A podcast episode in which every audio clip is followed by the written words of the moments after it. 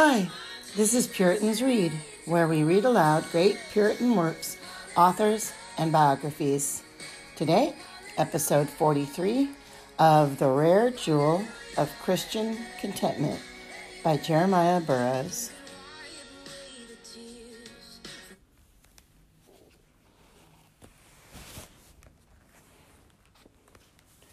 Roman numeral 8. Another reasoning that murmuring hearts have is this: why, they think that if the affliction were any other than it is, then they would be more contented. Number 1, you must know that we are not to choose our own rod, that God shall beat us with. Number 2, it may be that if it were any other than it is, it would not be so suitable for you as this. It may be, therefore, God chooses it because it is the most contrary to you, since it is most suitable for purging out the humor that is in you. If a patient comes to take medicine and finds himself sick by it, will he say, "Oh, if it were any other potion, I could bear it"? It may be, if it were any other than it is, it would not suit your disease. Yea, if it did not work as it does, it would not suit the disease.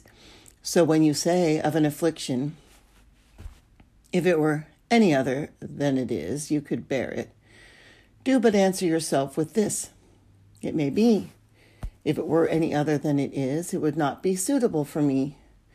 It would not get right to the sinful humor in my soul, and therefore God sees this to be the fittest and the most suitable for me. Number 3, know that this is the excellence of grace in a Christian, to be fitted for any condition, not only to say if it were this or that, but if it were any. Now, if a sailor has skill, he does not say, "If it were any other wind but this, if the wind blew in any direction but this, I could manage my ship. I could show skill in other directions, but not in this." Would not sailors laugh at such a one? It would be a shame for him to say that he has skill in any other direction but this. So it should be a shame for a Christian to say that he has skill in any other affliction but this. A Christian should be able to manage his ship, if the wind blows any way, to guide his soul any way. Number 4, the last answer is this: know that the Lord has rewards and crowns for all graces and for honoring them in all conditions.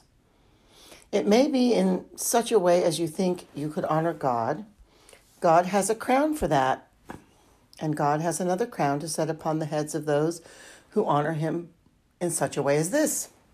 He has several sorts of crowns, as I may say, in heaven, and those crowns he must put upon somebody's head, and therefore he exercises you in a variety of conditions so that you might have the several rewards and crowns that God has to reward and crown those who are faithful in several conditions. Roman numeral 9, "Oh, but the condition that God has put me in makes me unserviceable, and this troubles me. It is true, if it were only an affliction and trouble to myself, it would not be so much, but I am put into such a condition by this affliction that I am unserviceable and can do God no further service.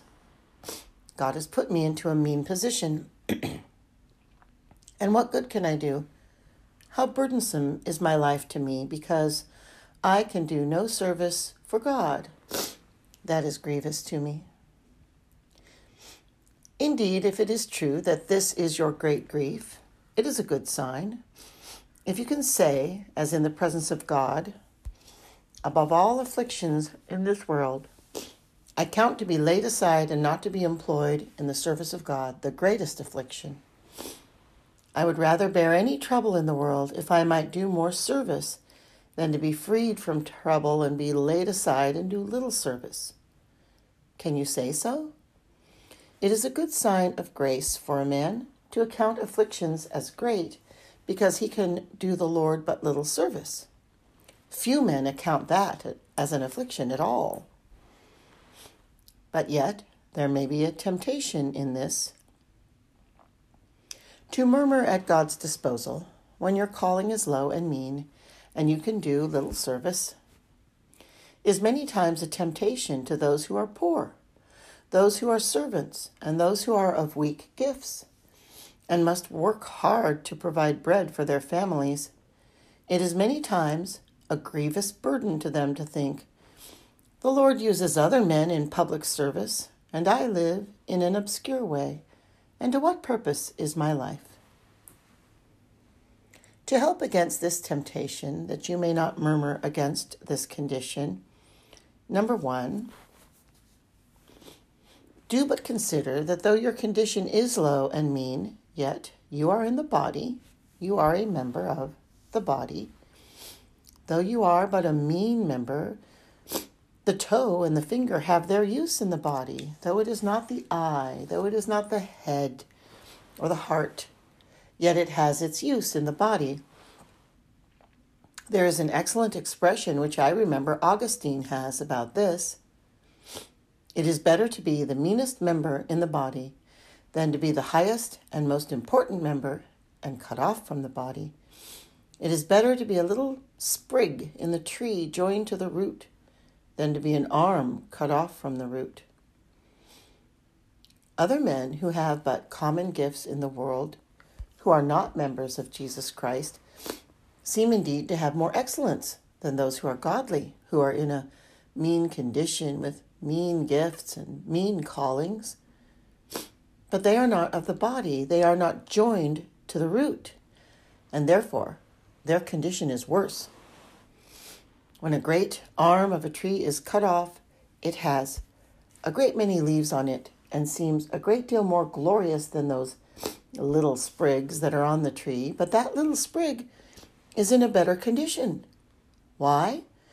Because it is joined to the tree and gets sap from the root and flourishes. But the other will wither and die within a while.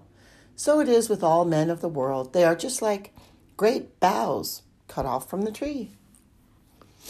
Though they have excellent gifts and have great wealth and pomp and glory in the world, they have no union with Jesus Christ, the root.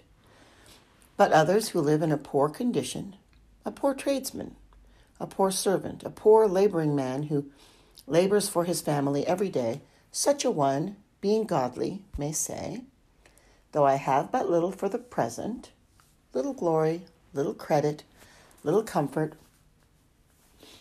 yet I am joined to the body, and there I have supply, and that which will feed me with comfort, blessing and mercy to all eternity." So all who are in a poor condition in this world, if you are godly, just think of that. Though you are mean, yet you are in the body and joined to the root. You are joined to the principle of comfort, good, blessing and mercy, which will hold out to eternity, when thousands of glorious, pompous men in the world shall wither and perish everlastingly. Therefore, do not be troubled at your mean condition. 2, though you have only a mean calling in this world, and so are not regarded as a man of use in the world, yet if you are a Christian, God has called you to a higher calling. Your general calling is a high calling, though your particular calling is but low and mean. There is a place for that in the chapter before my text, Philippians 3:14. "I press towards the mark," says the apostle, "for the prize of the high calling of God in Christ Jesus." So every Christian has a high calling of God in Christ Jesus. God has called him to the highest thing to which he has called any creature he has made. The angels in heaven have not a higher calling than you have. You who perhaps spend your time in a poor business, in the meanest calling, if you are a dung raker, to rake channels, or to clean places of filth or any other thing in the world that is the meanest calling, if you are, that can be conceived of. Your general calling as a Christian advances you higher than any particular calling can advance any man in the world. Others, indeed, who are called to manage the affairs of the state are in a high calling, or ministers, they are in a high calling, but yours, in some respects, is higher. A poor servant who must be scraping all day about poor, mean things many times may have such a temptation as this. Oh, what a poor condition God has put me into. Will God have regard to such a one who is in such a poor, low place as I am? Oh, yes. Christ has regard to the meanest member, as a man has as real a regard to his toe, if it is in pain, and will look after it as truly and verily as any other member. So Christ has regard to his lowest and meanest ones. Number 3, you are in a high calling.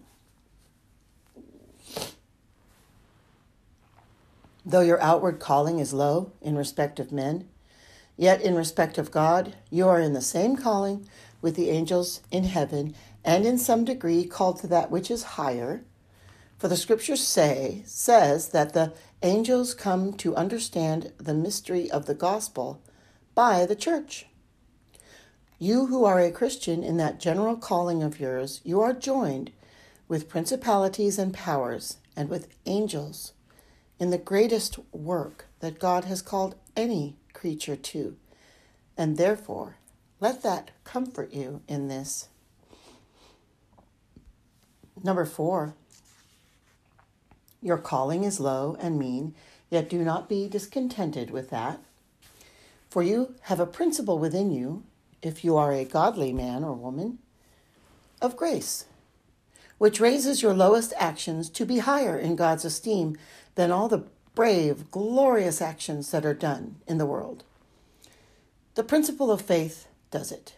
If any man or woman goes on in obedience to God in a way of faith, in the calling in which God has set them, doing this, I say, through a principle of faith, it raises this action and makes it a more glorious action than all the glorious victories of Alexander and Caesar. All their triumphs and glorious pomp that they had in all their conquests were not so glorious as for you to do the lowest action out of faith. As Luther speaks of a poor milkmaid who is a believer and does her work in faith, he compares that action to all the glorious actions of Caesar and makes it a great deal more eminent and glorious in the eyes of God. Therefore, faith raises your works, which are but mean, and raises them to be very glorious. Yes, and the truth is, it is more obedience to submit to God in a low calling than to submit to him in a higher calling. For it is sheer obedience, mere obedience, that makes you go on in a low calling. But there may be much self-love that makes men go on in a higher calling, for there is riches, credit, and account in the world, and rewards come in by that, which they do not in the other. To go on quietly in a low calling is more obedience to God.